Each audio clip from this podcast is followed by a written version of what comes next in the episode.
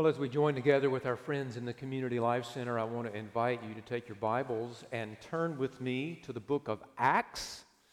We were in the first chapter of Acts last week. This week we'll be in the second chapter. As you find that, I'll just remind you that over these recent weeks, we've been looking at a series of three events that are central to our faith and to the ministry of the church. All three are events that happen in the past. First, we looked at the resurrection, and then last week we looked at the ascension. And we said that both of those events have profound implications for our future and where it is we believe the church is going and where the world is going. Today, we look at the third event, which kind of forms the bookend. And while it too is an event that happened in the past, it has profound implications for the present. Because what happened at Pentecost empowers and informs how we live here and now as we anticipate what is still yet to come by the power of the resurrection. So, with that as our background, let me ask you to listen and join together as we read these words from Acts chapter 2, beginning in verse 1. When the day of Pentecost came, they were all together in one place. Suddenly, a sound like the blowing of a violent wind came from heaven and filled the whole house where they were sitting. They saw what seemed to be tongues of fire that separated and came to rest on each of them. All of them were filled with the Holy Spirit and began to speak in other tongues as the Spirit enabled them. Now, there were staying in Jerusalem God fearing Jews from every nation under heaven. When they heard this sound, a crowd came together in bewilderment because each one heard their own language being spoken. Utterly amazed, they asked, Aren't all these who are speaking Galileans? Then how is it that each of us hears them in our own native language? Parthians Medes and Elamites, residents of Mesopotamia, Judea and Cappadocia, Pontus and Asia, Phrygia and Pamphylia, Egypt, and the parts of Libya near Cyrene, visitors from Rome, both Jews and converts to Judaism, Cretans and Arabs. We hear them declaring the wonders of God in our own tongues. Amazed and perplexed, they asked one another, what does this mean? Some, however, made fun of them and said, They have had too much wine. Then Peter stood up with the eleven, raised his voice, and addressed the crowd Fellow Jews, and all of you who live in Jerusalem, let me explain this to you. Listen carefully to what I say. These people are not drunk, as you suppose. It's only nine in the morning. No, this is what was spoken by the prophet Joel. In the last days, God says, I will pour out my spirit on all people. Your sons and daughters will prophesy, your young men will see visions, your old men will dream dreams. Even on my servants, both men and women, I will pour out my spirit in those days, and they will prophesy. I will show wonders in the heavens above, and signs on the earth below blood and fire and billows of smoke. The sun will be turned to darkness, and the moon to blood before the coming of the great and glorious day of the Lord. And everyone who calls on the name of the Lord will be saved. This is the word of the Lord. Thanks be to God.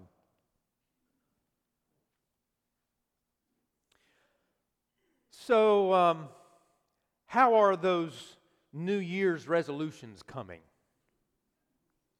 You remember those, right? I see some shaking of heads.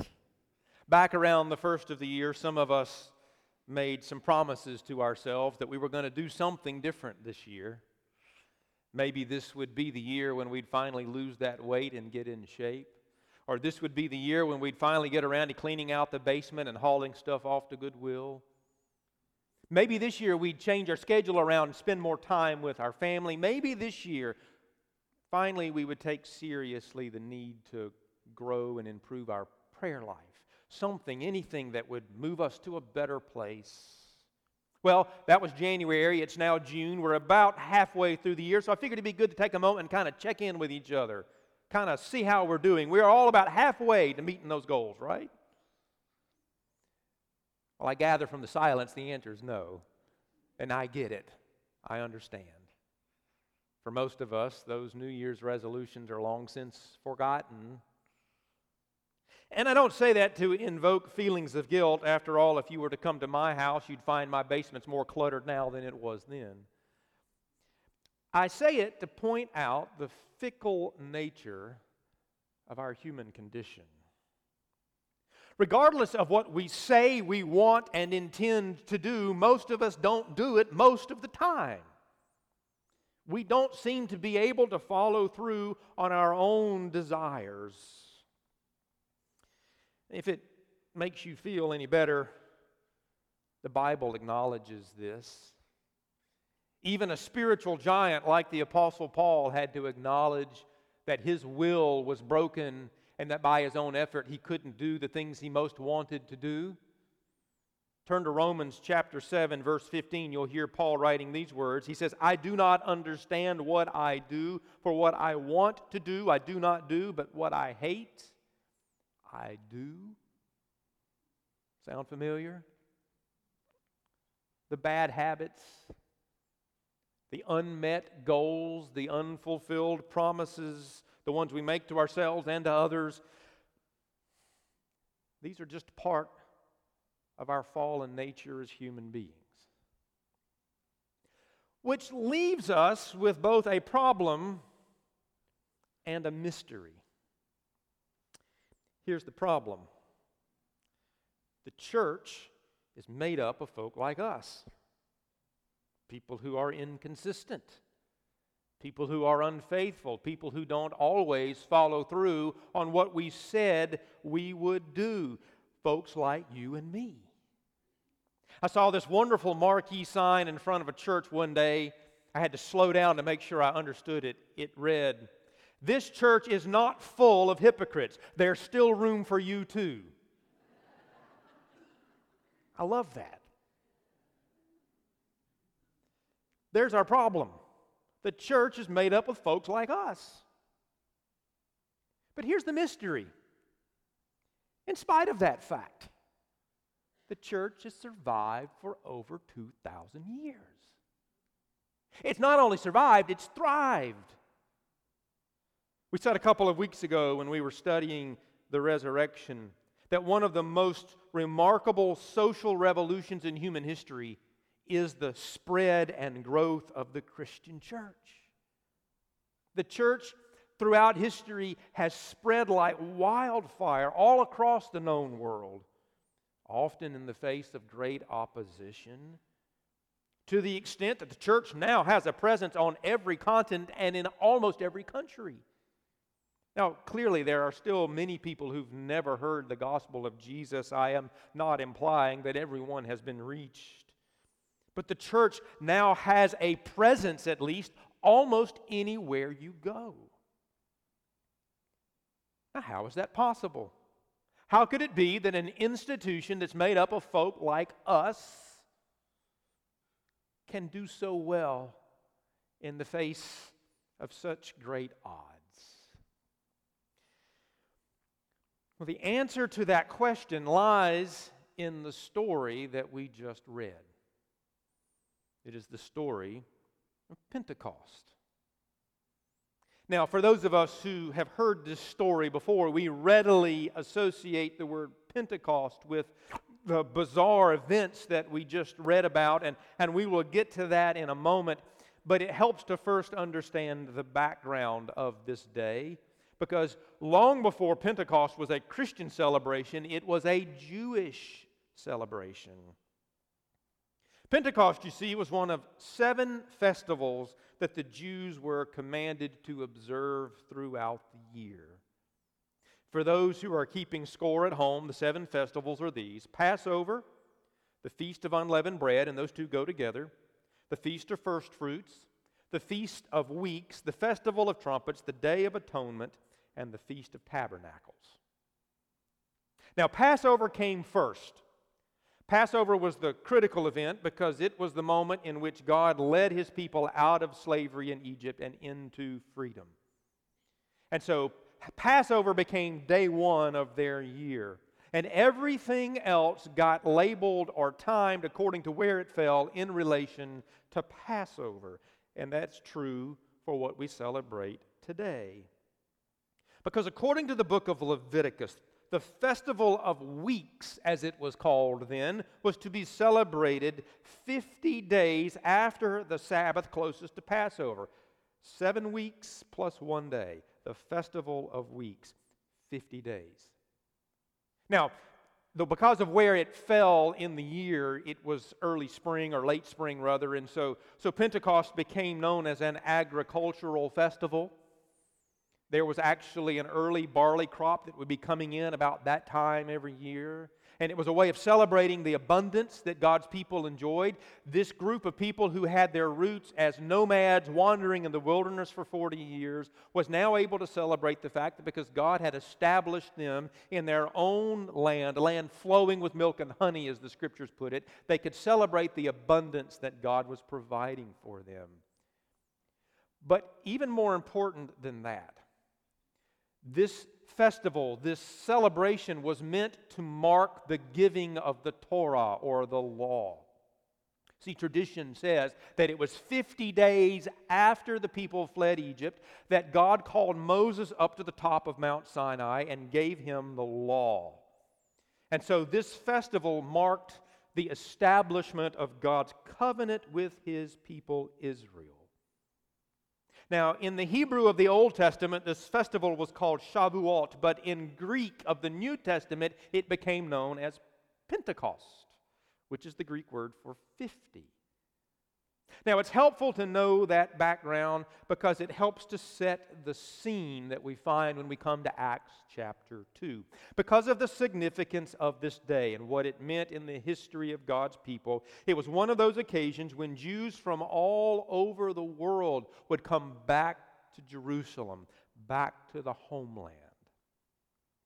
You see, ever since the Babylonian exile in the 6th century BC, Jews had been scattered throughout the known world. Israel was always their home, but they had a presence basically everywhere you went throughout the Roman Empire. But during Pentecost, for a few short days, that would change, and many people would stream back home. And the population of Jerusalem would swell to two, three, even four times its normal size. As Jewish people from all over the world and from all sorts of cultures would rub shoulders with one another in the crowded streets.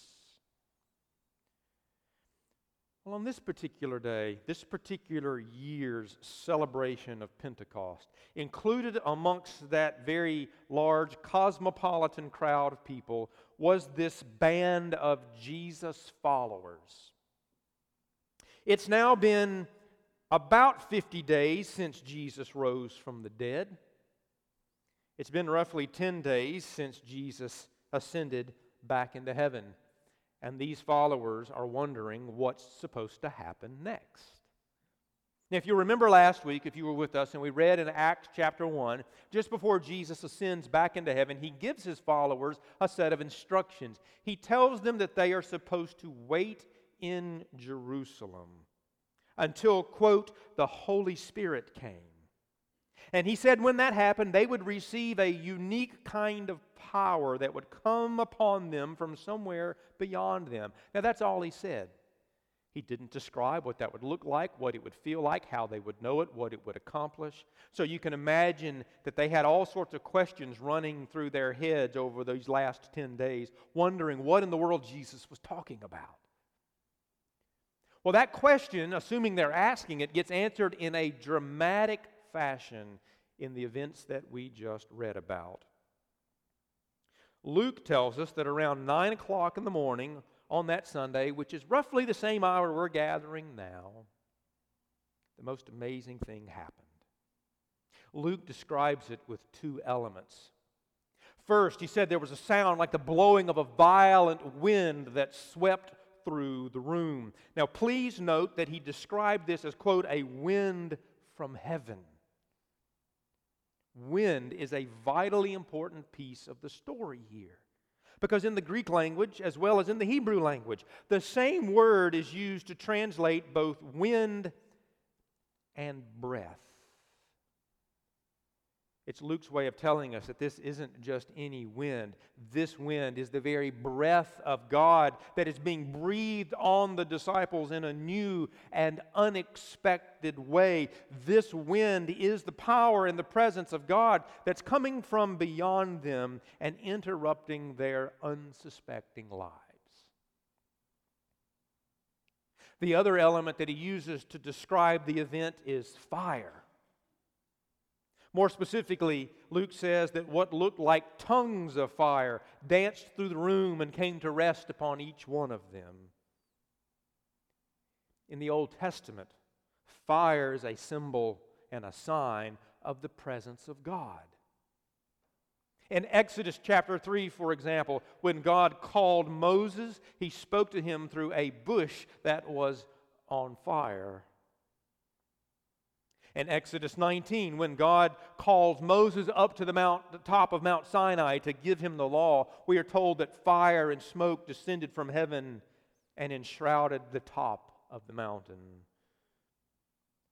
In Exodus chapter 30, the priests of Israel are instructed to keep a smoldering fire always burning night and day continuously on the altar of incense that stood in front of the curtain that separated the Holy of Holies from the rest of the tabernacle. And the Holy of Holies was where the Ark of the Covenant sat and was believed to be the physical dwelling place of God. So, in other words, in the Old Testament, fire marked those times and places where heaven and earth overlapped. Fire symbolized those places and times where God Himself intersected the otherwise ordinary affairs of human life. God is not a distant and remote God, a God rather who comes to dwell among His people. That is exactly what's happening in this room on the day of Pentecost as fire and wind sweep through the room, signaling to these people that the power of God has now come upon them in a way they had not expected. This bizarre and miraculous moment is not the result of some sort of internal, private experience these believers were having. This was not the result of some excited psychological state that they've whipped in themselves up into. As Peter will later point out when he stands up to preach the first sermon in the history of the Christian church, this was not the result of some intoxication or some other altered state of consciousness people in this room were not doing anything to make this happen. This was nothing less than the very presence and the power of God that was coming from beyond them to rest upon them and to dwell within them. In that room, on that Pentecost, God descended from heaven to invade the lives of these otherwise ordinary people. Which explains what happens next. We know from a comment that gets made a little bit later in the story that these men and women were mostly from Galilee. That's a rural area to the northern part of Israel, a place that's not exactly known to be a center of intellectual activity and economic power. Today, we would say these were just ordinary country folk with no special training. It would be kind of like saying they were all from Troutville. No offense to those like me who live there. Yet, in spite of their ordinary country status, they suddenly begin to speak in languages they've never spoken before Parthian, Latin, Egyptian, Arabic, strange, exotic languages that you don't just accidentally stumble into. And yet these ordinary folk begin to speak them fluently.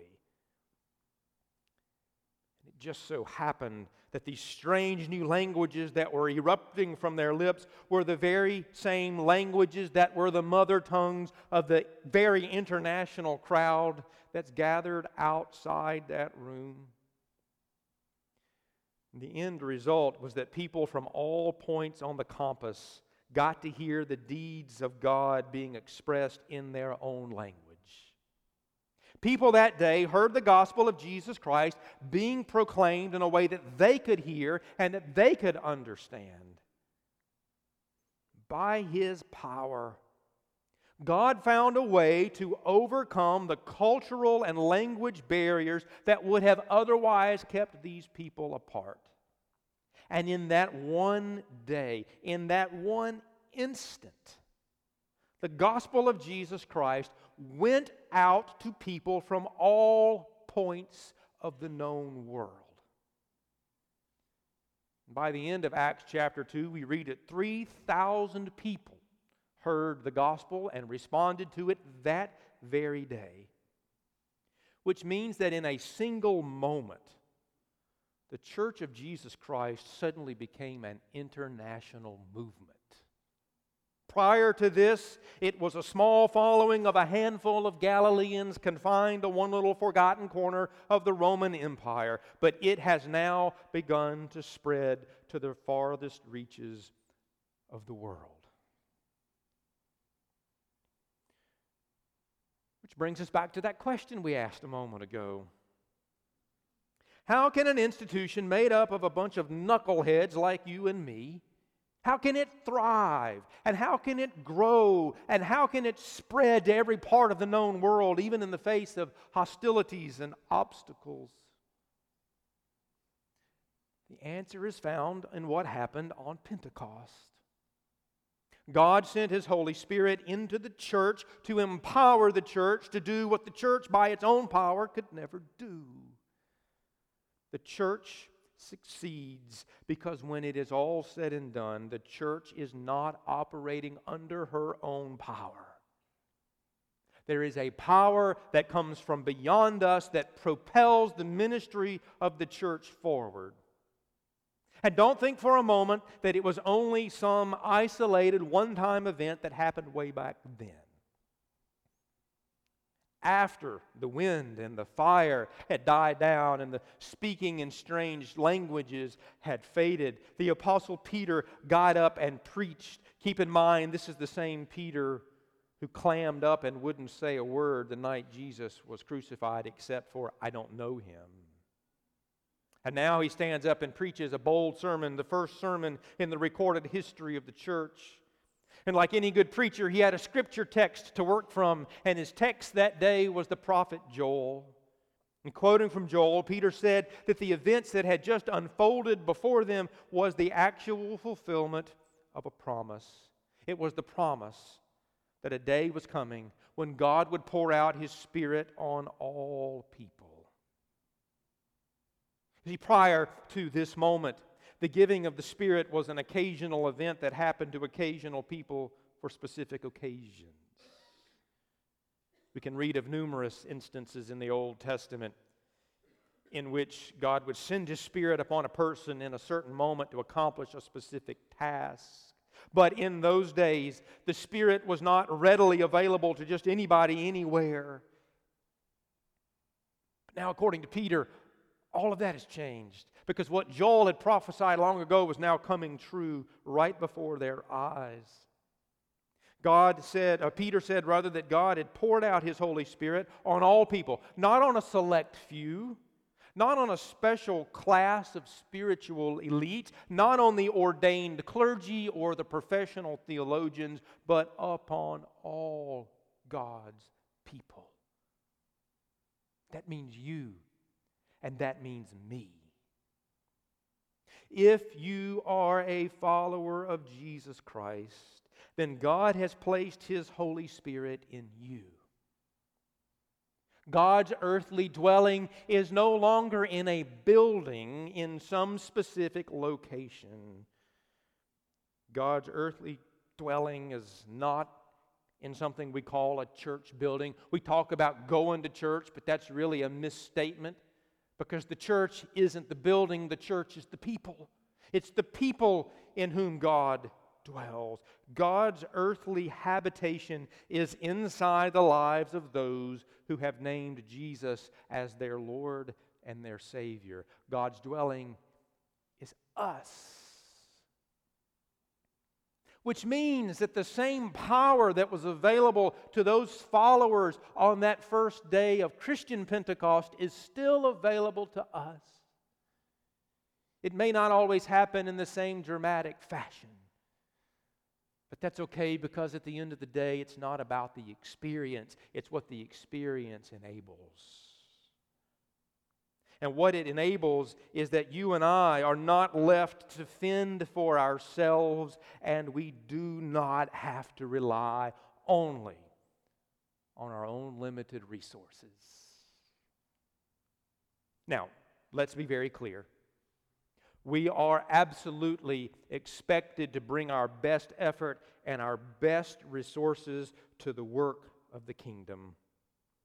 The promise of Pentecost is not an excuse for us to be lazy or indifferent about the ministry God has given us to accomplish. When I was in seminary, one of the preaching professors said, When it comes to preaching, rely on the Holy Spirit, just don't rely on Him too much which is a way of saying you still have to do your homework.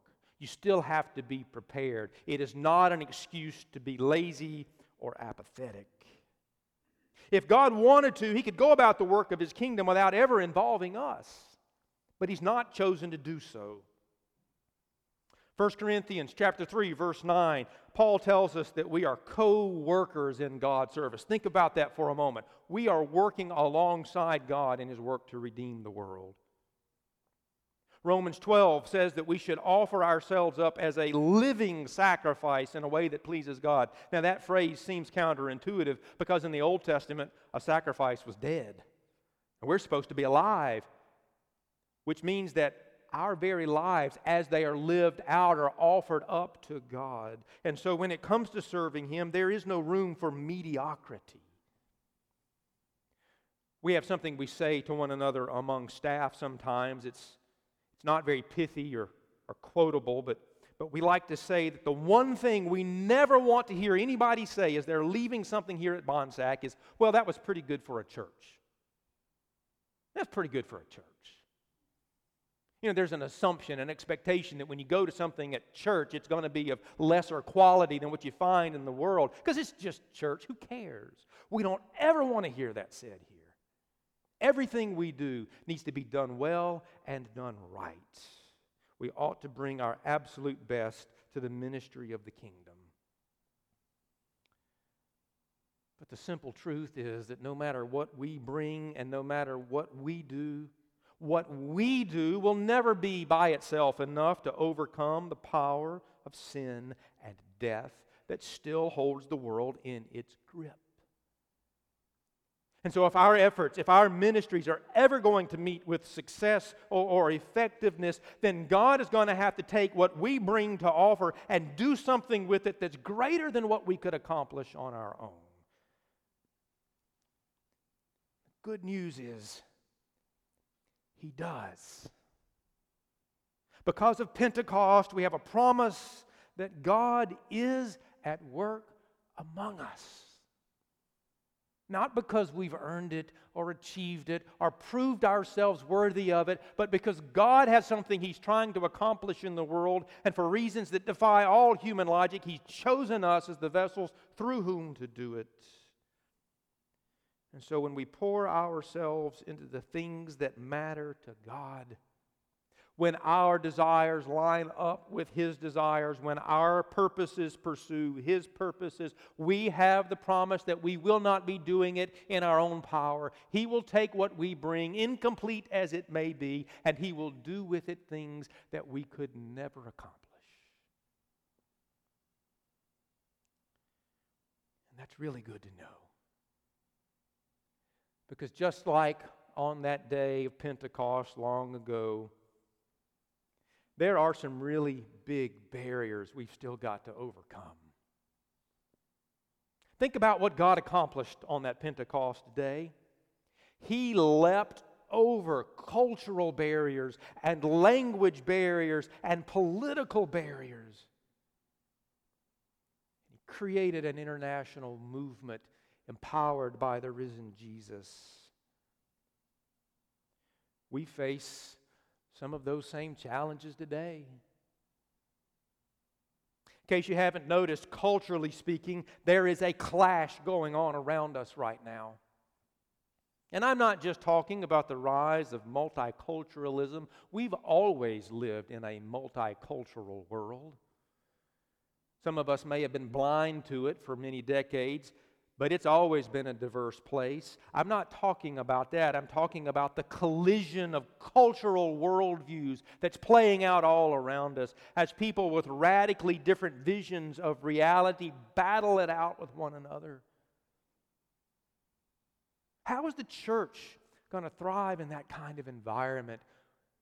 A world in which people no longer share some of the underlying assumptions that we take for granted. Linguistically, we don't have to travel far beyond our own neighborhood to realize the challenges we face. And I am not talking about the different tongues that people around us speak. I'm talking about the fact that the world around us doesn't speak the language of the Christian faith in a way that it once did. You know, we in the church have a certain way of talking to one another. There's a vocabulary that we use, a set of terms that we throw around. And there was a day and a time in which we assumed, rightly or wrongly, that the world around us understood those words and spoke that vocabulary. But they don't anymore. The world around us increasingly speaks the language of secularism. So, how are we going to communicate the gospel to the people beyond our walls in terms they can understand?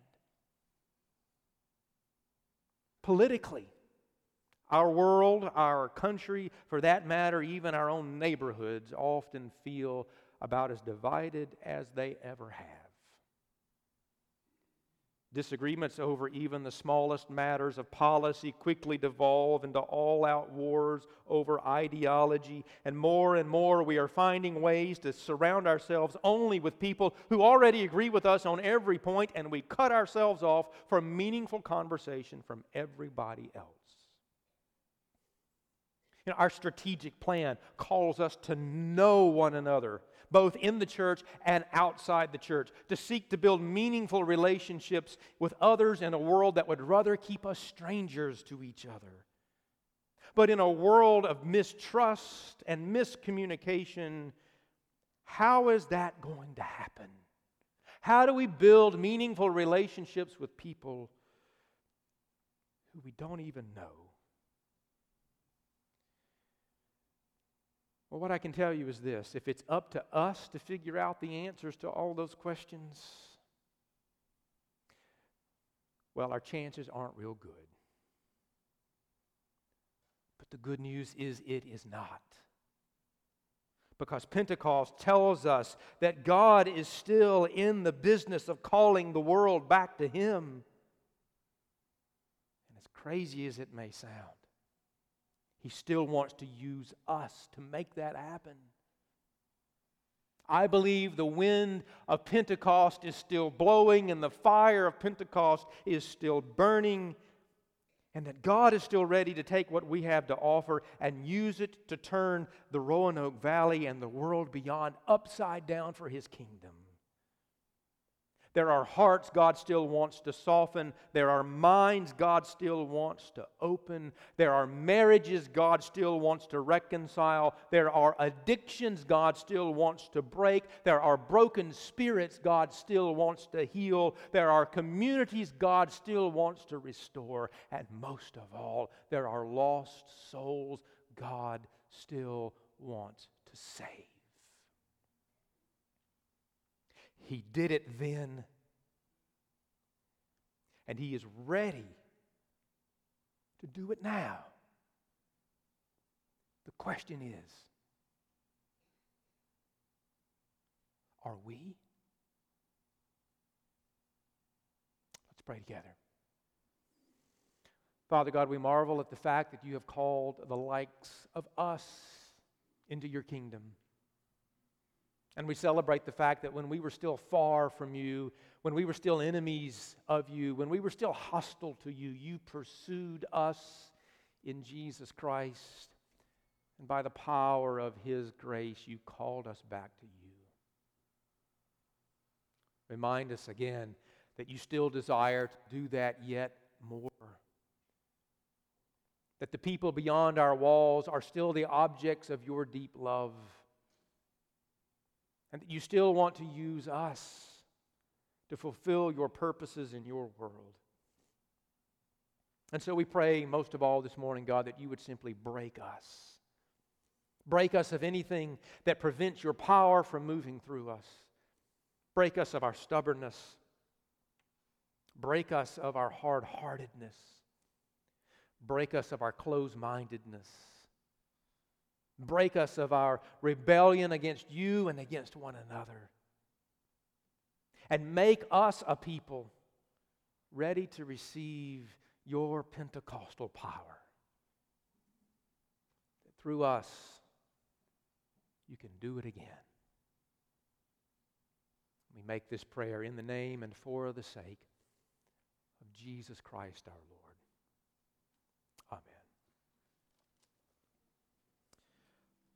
Our final hymn is a prayer that God would descend upon our hearts by the power of His Spirit.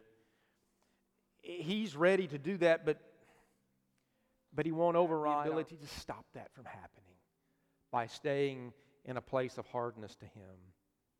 My prayer is that in these closing moments, we will take a moment to allow God to work through us in that if, if you've never been open to receiving Jesus Christ, that's the first step, and I would just invite you to come forward if that's where you are. But, but my guess is that all of us are building walls in some way against the movement of God's Spirit, in some relationship, in some pattern of living, in some way of thinking that we know needs to change. Whatever it is, I pray that in these moments, God's Spirit would break us and move.